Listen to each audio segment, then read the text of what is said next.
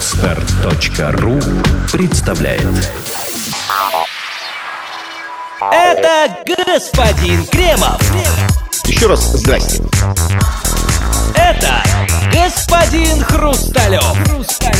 Понимаете, какая штука? И это Лайт.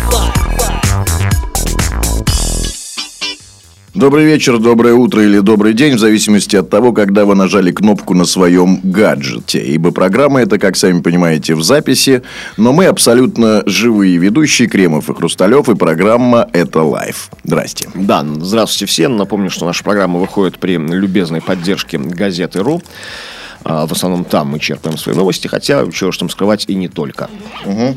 Значит, обсуждаем важные новости прошлой недели. Одной из таких новостей является новость под заголовком Министерство труда и социальной защиты России опубликовало для чиновников рекомендации, относящиеся к взяточничеству.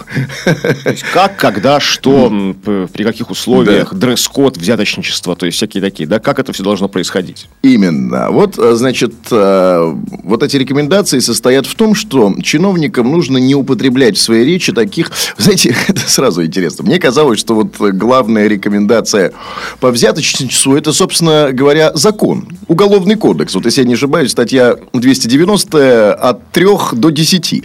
Все-таки слова. Не, ну, постойте, ну, это все-таки же мы имеем дело с человеческим фактором, знаете, к людям, как говорилось в одном фильме, нужно относиться... Да, она на вещи смотри ширше, это правда, да, нельзя так с нашими людьми. Что ж законом в морду тыкать, ну, куда? Ну, согласен, давай. Тем более, когда речь идет о наших чиновниках, все-таки люди, они нежные, ранимые, нервные, наконец, и работа у них непростая. Ну, вот, значит, наше замечательное государство, правительство в лице Министерства труда считает, что не нужно сразу с закона начинать. Давайте со словечек. Значит, чиновникам нужно не употреблять в своей речи таких выражений, как «внимание». Вопрос решить трудно, но можно. Знакомое выражение, господин Кремов? Ну, да? Конечно. То есть, практически уже в словарь Даля вошедшая новая русская народная поговорка. Спасибо, на хлеб не намажешь. Договоримся. Нужно более высокие аргументы. Нужно обсудить параметры. Это еще что такое? Это, знаете, ну, очень обтекаемое. Ну, там, знаете, давайте обсудим параметры. Давайте вот... Есть вопросы, нюансы в этом деле. То есть, когда чиновник начинает говорить какие-то непонятные общие слова, это точно. Он просит бабла. В общем, да, дело... Значит, ну, что будем делать и так далее. Ну, вот, значит, Кремль ищет способ запретить чиновникам использовать в своей речи относящуюся к коррупции лексику, которой отнесли выражение «спасибо на хлеб не намажешь». Ну, здесь повторяются они, ну и что мы будем с этим делать? Это вопрос сложный, но возможно решить и так далее.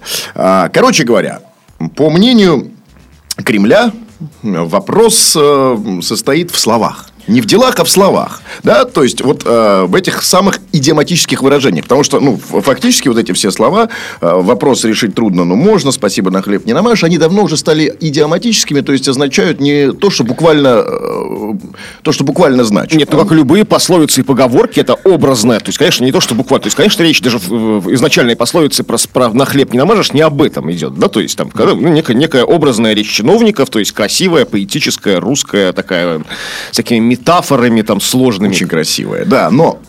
Понимаете, какая штука? Ну, давайте, хорошо, раз наша уважаемая власть считает, что дело в словах, давайте разберемся. Ну, хорошо, ну вот смотрите, значит, конкретно по фразам. «Спасибо, на хлеб не намажь», не рекомендовано... Или там, нет, давайте сначала начнем. Вопрос решить трудно, но можно. Но ведь вполне вероятно, что может возникнуть такая ситуация, когда нужно произнести именно эту фразу. То есть, не касаемо взяток. Нет, да? Совершенно нет. Абсолютно буквально. Ну, вот реально вопрос решить действительно трудно. Ну, действительно я постараюсь. Да? То есть, да. Не волнуйтесь, все будет хорошо. Идите домой, спокойно ложитесь спать. И завтра с утра я все решу. Успокоил чиновник посетителя своего. Спасибо, на хлеб не намажешь. Конечно, более прямая фраза уже, так сказать, просто лобовая. Значит, ну, договоримся. Ну, что ж плохого в этой фразе? В принципе, чиновник, то есть, это вся его работа договариваться, да, то есть, искать, изыскивать, ну, даже официально, изыскивать разного рода пути решения вопросов, да, там, как бы, звонить вышестоящему начальнику, смежникам, то есть, ну, договариваться он должен, то есть, в этом смысле тоже, там, если формально подходить, нет никаких намеков на взятку. Ну, хорошо, ладно, договоримся, значит, договоримся им теперь нельзя, значит, нужны более высокие аргументы. Это уже когда он недоволен ценой, видимо. То есть, уже когда он видит этот вот конверт на столе, да, то есть и вот наметным глазом понимает, ну, толщина не та у конверта, ну, не та, ну, более высокая. Слушайте, ну, уже совсем бытовое, практическое, ну, что делать будем? Ну, насколько я понимаю, то есть, у них есть точный список, да, вот все фразы. Конечно, конечно. И речь идет исключительно о словах. Ну, смотрите, если этот список, как бы там, ну, условно, если они, видимо, его опубликуют, будет некий циркуляр, где все они будут указаны, да, вот эти вот на хлеб не намажешь, договоримся, что делать будем, то, ну, чиновник займет, будет говорить другие слова, потому что все практически русские поговорки сюда могут, ну, проканать. Смотрите, там, дорого яичко к Христову дню, например. У вас товар, у нас купец, там. А с худой овцы хоть шерсти клок. То есть, все можно использовать. Любишь кататься, люби саночки возить. Все можно использовать. То есть, практически вот уже вышеупомянутый словарь Даля запрещать надо. Во-первых, запретить словарь, во-вторых, даже междометия в данном контексте могут кое-что означать. Представьте. Или просто «ай». Просто мычание. Просто вздох. Ай-яй-яй-яй-яй. Да, вот. Да, значит, запрещать слова чиновникам. Чиновников нужно обезъязычить полностью. То есть... Чтобы чиновники не подавали соответствующие сигналы, что нужно сделать? Ну нет, ну, если речь идет... Они должны разговаривать, то есть убрать всю поэтику, оставить на конкретный сухой бюрократический язык. Любые метафоры, сравнения, потому что, извините, эмоциональность, потому что вот... Не согласен. Тоже эмоциональность. Что такое бюрократический язык, например?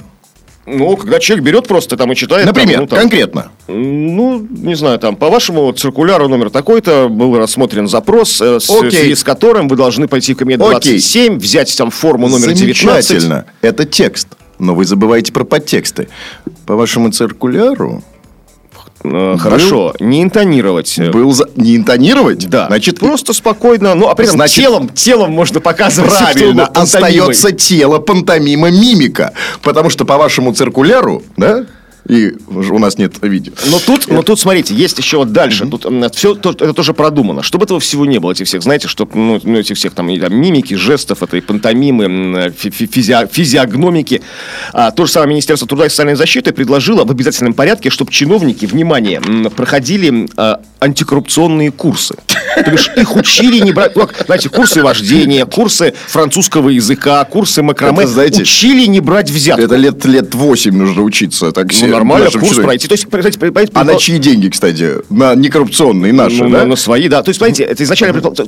Человек идет на курсы вождения, то есть, потому что изначально предполагается, что он не умеет водить. То бишь, человек идет на антикоррупционные курсы, значит, предполагается, что изначально он не умеет не брать взятки, да? То есть, его долго будут подробно учить, не брать взятки, там, проводить какие-то семинары, тренинги, там, то есть как-то провоцировать, там, махать деньгами перед лицом, до тех пор, пока они будут хватать их руками. Там. То есть это высшее антикоррупционное образование. Ну, сначала курсы, потом колледж, потом, может быть, вуз антикоррупционный. И вот уже магистры и бакалавры антикоррупционного права могут быть чиновниками. То есть что делать? Ну, учиться чиновникам. Учиться молчать в итоге, не двигаться, не шевелить лицом и так далее. Вот этому будет учить чиновников. Это замечательно. Но, знаете, есть какая проблемка, господин Кремов. Вот слова, мимика и прочее, это, конечно, замечательно. Но есть такая штука, вот пришел бизнесмен. Значит, ему нужно решить какую-то проблему. Соответственно, а проблема в ведении этого чиновника, как это водится. Чиновник молчит. Знаете, ни бровью не пошевелил, ни писечкой в сторону не повел. Вот просто в маске сидит. Он пришел, все нормально. Значит, мне нужно решить такую-то проблему. Он уходит. Проходит месяц, проблема не решена. Проходит другой, не решена. Год, третий. Он снова приходит к чиновнику. Понятно. И знаете, дальше ему не нужны слова. Чиновник просто молчит, каменное лицо. Знаете, есть такая игра? Знаю, да. Конечно. И он как-то, вот знаете, как так получается, вот в этом молчании, повторяю я, не в словах, есть какая-то магия, что ты сам протягиваешь денежку под столом или над столом. Это называется, стойкость города берет. Да, вот именно так.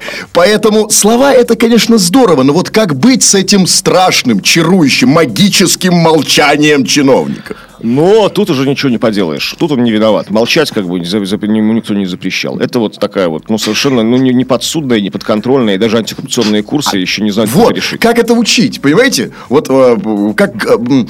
Значит, нужны какие-то более серьезные курсы. Ну, конечно, то есть сначала курсы начальные, потом... Знаете, я знаю, как эти курсы называются. Тюрьма? Именно. Здесь можно закончить. Ну, а еще раз, как вы заметили в самом начале, не надо наших чиновников так уж сразу, да? Давайте сначала, пускай они лет 20 словечки поучатся говорить, не говорить, пока мы им даем взятки. Потом молчать еще лет 20. Ну, а где-то, может быть, когда уже нас не будет, там уже и подумаем о тюрьме. Значит, спасибо вот авторам этой инициативы. Кто это, кстати, Министерство труда и социальной защиты. Замечательно. Там на этих курсах еще будут учить определять, цитата, определять, коррумпирован ли ваш коллега.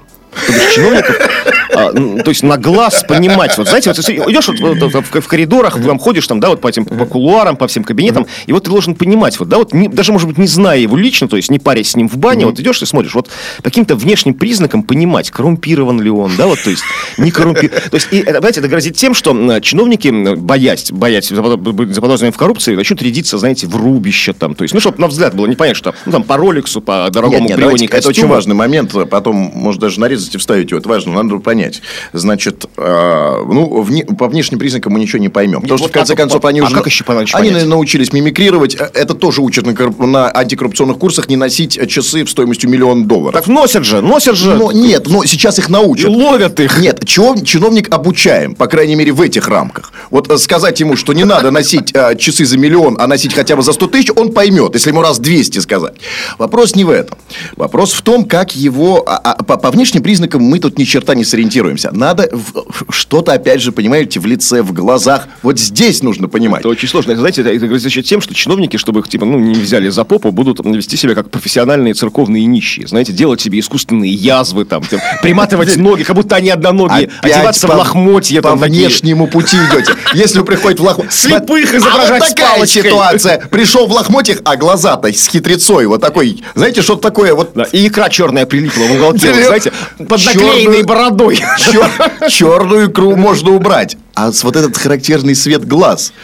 Понимаете? Ведь он как? Знаете, что характерно, когда вот я хочу взять взятку? Я как бы смотрю... Коррумпирован – это уже взявший не одну взятку. Нужно взять, даже мы там. Я вижу, значит, ты берешь взятки. Вот как вот я вот... То есть, довольное там, благостное изображение лица. Спокойное. Довольное, но немножко настороженное. Потому что я уже взял, как бы, да? Деньги уже... Тогда они будут вести себя полностью как отморозки, совершенно ненастороженно. То есть, это, конечно, ужасно. Вот они выглядеть будут страшно. Да, ну ладно, и закончили про тюрьму. Там, черт себе. Так, значит, следующая новость. Новость такая. Путин впервые примет участие в акции «Час земли». В субботу в Кремле... Как вы думаете, что произойдет? Путин примет участие в акции «Час земли». То есть, спасет землю. Да, но что он сделает, я не знаю. Я уверен, что акция заиграет новыми красками с момента включения Владимира Владимировича в эту акцию.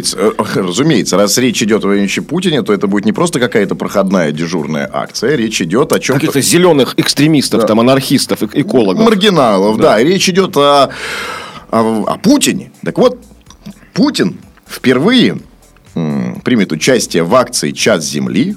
В субботу в Кремле погасят свет.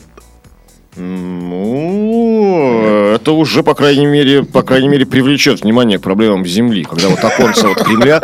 Знаете, вот раньше вот такая была советская легенда, вот, что в Кремле всегда горит свет, да, что Сталин сидит, работает, да, у окна вот с трубочкой попыхивает, в любое время дня и ночи над Советским Союзом разливается. Конечно, привлечет внимание. Представляете, в помещении, где... находится одна из главных ядерных кнопок, час не будет света. Это первое. Потом, представляете, в помещении, где находятся люди, скажем так, тревожные. А в последнее время еще и откровенно нервные, потому что тут акции протеста... Среди них встречаются истерички откровенные, да? Клаустрофобы. И вот в этом помещении целый час не будет света. Естественно, это как-то может повлиять на судьбы мира. Но я думаю, не так все страшно. Не так все страшно, потому что это суббота, это шаббат, это выходной день. Все они отдыхают. Многие отдыхают, многие там... Давайте что когда-то. Да ничего интересного, подробностей особо нет. Значит, президент Путин впервые примет участие в экологической акции «Час земли». Участие в акции планируется. В официальной резиденции главы государства в Кремле на 1 час будет погашен свет. Часть земли — ежегодная международная акция, напоминает нам, которая проводит Всемирный фонд дикой природы. Она призвана привлечь внимание к проблеме расточительного использования ресурсов и глобального изменения климата. В последнюю субботу марта в 20:30 по московскому времени, кстати, не так уж темно будет. Но все-таки еще темно. Ну, сейчас вот вспомните, вот у нас вот... по Москве уже 20:30. То есть легкие сумерки да? Такие, то есть, да. Кто кому нужно, увидит, да? То есть так вот силуэт, там Путина там, да? То есть по силуэту можно будет узнать. Так вот, в это самое время, 20:30 по местному времени, по московскому, ее участники акции, на час выключат свет и электроприборы. В 2012 году... То есть калориферы еще в Кремле отключатся, да? Кофемолки, вот эти вот все, да? Электропилы. Чайники, электропилы, совершенно верно. Электродоильные аппараты, все это, да? Ну, а, кстати, насколько это... Счетчики купюр. Насколько это не опасно выключать электропилу на целый час в Кремле? Ну, хотя бы в Спасской башне одну оставьте там, да? Мало ли пригодится. Так вот, значит, и такая вот история. Ну, тут масса вопросов сразу возникает, господин Кремов. Ну, во-первых, так сказать, я никогда не задумывался о том, что вот наш Кремль можно рассматривать еще и с этой точки зрения. То есть, Кремль — это то самое здание, помещение, территория, где может гореть, а может не гореть свет. И от этого явно что-то зависит. Ну, извините, Кремль — главное здание стратегическое, политическое. Чего зависит. Даже все. Когда у меня выбивает свет в квартире, у меня тоже очень много чего зависит. Конечно, от этого зависит благополучие ваших соседей. Вы начинаете истерить, визжать, там, топать ногами и так. А уж здесь Кремль! Значит, это интересно. Во-первых, значит, есть Кремль светлый. Есть Кремль темный. Есть Кремль сумеречный, да? Такой промежуточный Кремль. Такой чистилище. А есть чистилище, сумерки. Значит, вот, кстати, вот в это время, в 20:30, Кремль станет таким чистилищем между светом и тьмой. Абсолютно. Вот мне интересно, во-первых, хочется понять, что происходит, когда в Кремле наступает полная темнота? Ну, что там на свету мы... Ну, «Время чудес». Ну, вот «Щелкунчик». Смотрели? Балет. Когда засыпает девочка. То есть, они оживают? Да, все выбегают, знаете, начинают танцевать. Мыши, крысы. Ну, как «Щелкунчик». Или как там. И кто-то сидит под одеялом и за ними смотрит тайно, накрывшись. Еще, знаете, вот такая вот страшная история, что свет-то светом. Тогда, значит, получается, что в Кремле на целый час, внимание криминальному миру, отключается сигнализация. Слушайте, не работает. Криминальному миру, знаете, есть дело до всего. Ему не сделано до всех нефтяных вышек нашей страны, до газовых тоже. Ему есть дело... Я имею в виду нормальный, традиционный, олдскульный. До русского музея. Олдскульный криминальный мир, знаете, эти взломщики, домушники, нетел, которые не понимаю, но, понимаете, ни одному домушнику и взломщику не приходило в голову вот что. Ему не приходило в голову грабануть Кремль. Но штаб сигнализация. И Путин. Но Путин в темноте. А тут темно. У него фонарика нет у Путина, мы знаем, да? А до утюжка... Ну, хотя да, у него же нет мобилы, значит, фонарика нет. Он же все время говорит о том, что у него мобильного телефона нет. Может, и фонарика не быть. Да, опасная акция, опасная. А если учесть, что в Кремле уже вышеупомянутая ядерная кнопка, да? Значит, и Ленин рядом лежит, которого тоже сигнализацию тоже рубанут ему, да? Ну, Ленина только если Жириновский утащит, он все хочет его захоронить, поэтому больше никому не нужен. Почему нет? Знаете, свет включается в 9:30, такой топот ног, и за угол мелькнул Владимир Вольфович с Лениным на плече. Опасная акция! Стой, Вольфович! Вот и я про то. Опасная акция. И, возможно, для Земли это принесет пользу, сэкономит целый час без электричества, но для нас, для России, это может обернуться самыми большими потрясениями, хаосом, наконец. Ну, не так все страшно. Смотрите, а с другой стороны, смотрите, вот отключается свет. Это же весело. Это игры, это прятки, это ловы. Ну, какие? Это вот там, может быть, знаете, легкий флирт, как на школьной дискотеке, когда света нет. Знаете, там поцелуи украдкой в темноте. А это если все будут предупреждены. А представляете, если это случайно, Волошин там, например. Что не будет знать, а его кто-то поцеловал в темноте, его не знает кто, да? Ну, всякое может. Во-первых, мы не знаем. Кто здесь? Путин. И вот пускай думает, Путин или какой-нибудь гость. Нет, тут по губам должен узнать. Должен, да. Но, понимаете, вот еще тоже проблема. Мы так ее не решили. Все-таки мы же не знаем, что с ними происходит в зависимости от света и темноты. Как на них них влияет свет, темнота на наших чиновников. Я, например, честно говоря, ни разу не видел высоких чиновников в темноте. Все время, либо темнота, там какие-то прожекторы. Знаете, ничего там страшного. Не думаю, что, знаете, что превращаются как-то по-другому. Я думаю, что наши чиновники тупо засыпают. Вот свет выключается. Да, знаете, они настолько приземленные люди. Нет, не демонизируйте. Знаете, выключайте, тупо все упали. Возможно, вы правы. Тогда последний и главный вопрос. Значит, мы только что с вами выяснили, что свет в главном политическом, стратегическом, экономическом и всем остальном здании Кремля – это супер-мега важно для страны. Это не хухры-мухры. У меня к вам естественный вопрос. В чьих руках кнопка, рубильник? Значит, мы выясняем, что, оказывается, каким-то рубильником или кнопкой можно обесточить, обессветить Кремль. Вот я хочу знать, кто отвечает за эту важную стратегическую штуковину. Есть специально обученный человек, как и везде. Это вахтерша Зина Степановна, генерал-майор КГБ? Да, точно. Во всех, везде вахтерша это делает, да? Вот у вас на работе, у нас на работе. Везде последнее выключают вахтерши. Там тоже вахтерша в мундире, с двумя адъютантами. То есть, от нее зависит судьба Ленина, будущее Жириновского и Волошину. И наше с вами будущее. С этой новостью все. Значит, переходим к следующей новости. Следующая новость – это та новость, которую будет комментировать наш эксперт. Это новость какая? Напомните, господин. Новость о том, что опять заботились власть придержащие о том, чтобы... То есть, не опять, а впервые после Советского Союза заботились о том, чтобы ввести нормы ГТО. Напомню, готов к труду и обороне. Советские нормы для молодежи, конечно, для школьной молодежи, по спортивной и патриотической, главное, подготовке. То есть, там бегали, прыгали, стреляли, бегали на лыжах. Там, вот помните, значки такие были ГТО, золотой, серебряный, бронзовый. То есть, столько-то раз нужно подтянуться, столько-то раз... Напомню, что речь идет о Советском Союзе, да? Да, нормы ГТО схлопнулись вместе с Советским Союзом, соответственно. То есть, смотрите, правильно я понимаю, да, в двух словах. То есть, вот я, например, ботаник, худосочный ботаник, который всю жизнь занимался тем, что читал книжки, сидел дома, провел эксперименты. Значит, теперь, если я хочу поступить на химфак или истфак и так далее, мне теперь просто книжечек недостаточно. Нет, да? Знаешь, это не флагманская история ГТО, если вы хотите поступить на мехмат или физтех, как и в Советском Союзе, это рассматривалось. То есть, скажем, человек с золотым значком ГТО, конечно, имел некие преференции при поступлении. То есть, это серьезная была история. То есть, теперь хорошему химику недостаточно быть хорошим химиком, как и хорошему физику, и математику да, тоже. То есть, Перельман бы поступил. Смотрите, я правильно понимаю, что Перельман, этого толстого бородача бы не допустили бы к обучению. С учетом норм ГТО близко не подпустили бы теперь. Забыть о Перельмане. Закончил бы путягу. Правда, новый Перельман взял бы миллион. То есть, который имел бы нормы ГТО. Именно. Так сразу же, да, ничего не делал. Значит, у меня такой вот вопрос по этому поводу. Ведь смотрите, вроде как бы начинание благое, да? То есть, в нем прослеживается желание государства... оздоровить нацию. Да, именно. Вот у меня такое не то чтобы опасение, такой вопрос появляется по этому поводу. Знаете, вам не кажется, что в последнее время государство очень много хочет чего оздоровить в отношении своих граждан? Это же похвально. Да, с одной стороны, да. Но это говорит о том, что государство занимается реально воспитанием своих подданных. То есть, как родители занимаются воспитанием детишек. И вот у меня вообще такое ощущение, что, значит... Да, хочешь учиться на историческом, говорит мама.